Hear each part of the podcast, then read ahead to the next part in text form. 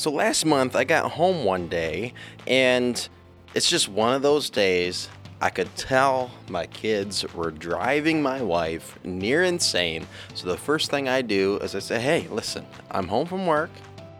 Why don't you just go and just lay down for a little bit? Take a break. I can tell you're on the verge of possibly murdering one of our children. so just hang out for a little bit, not a big deal. I take the kids outside and I just start working on the RV a little bit. So, we also have a newer puppy. And so, our neighbor gets home, super nice lady. She's in her 70s, I would guess.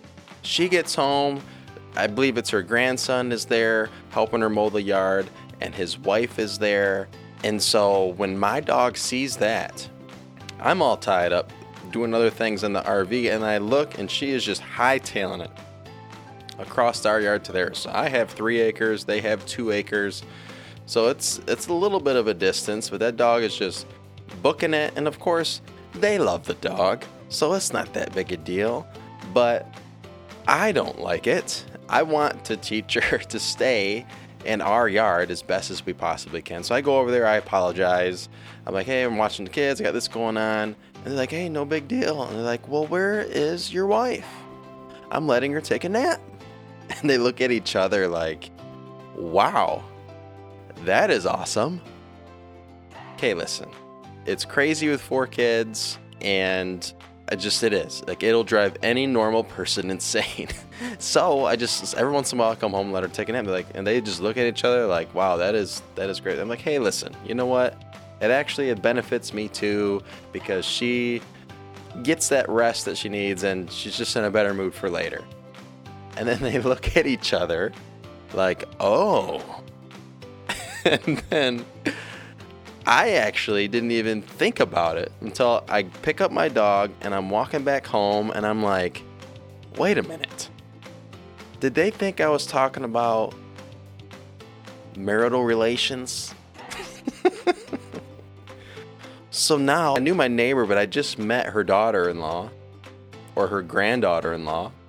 And now I'm feeling like I'm like the creeper neighbor or something.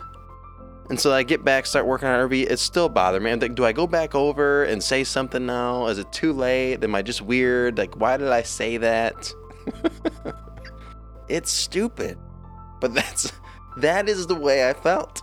And I thought about it. I dwelled on that at least for an hour or two later. At least. And I do a pretty good job of just letting stuff go. And I, I have sense. But I just I think of that because I, I think it's funny or maybe not so funny, is how we can dwell on our mistakes. Or if we say something we didn't mean to say, or if we did something we didn't mean to do, we, we messed something up, it's like we can dwell, like, why did I do that? We can dwell in that for days and weeks, months, years, to dwell and soak in our mistakes and relive it in our head and think about how I could have did it differently. I thought about that as I was reading through Psalms 84 and 85. Psalms 84 actually has a lot of verses from some of the old school songs that churches sing.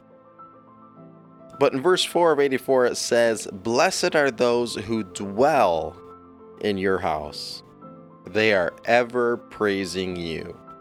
And blessed are those whose strength is in you. And I'm sure you know verse 10 better is one day in your courts than thousands elsewhere.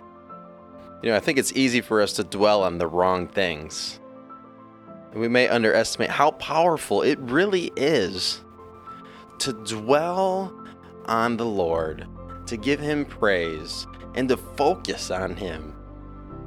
He gives us our purpose, He gives us our strength, and it's through Him and dwelling on Him that it really pushes us so much towards His will that He has for our lives. And when we're living in His will, that is going to be a joyful, fulfilling life.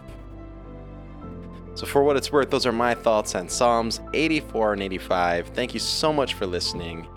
And as always, may you make some time today to spend with God, to dwell on Him.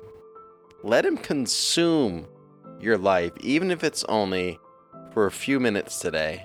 Let Him be the sole priority in some sort of given time slot in your day today. May we all make God a priority again in our life. Thank you so much for listening and have a great day.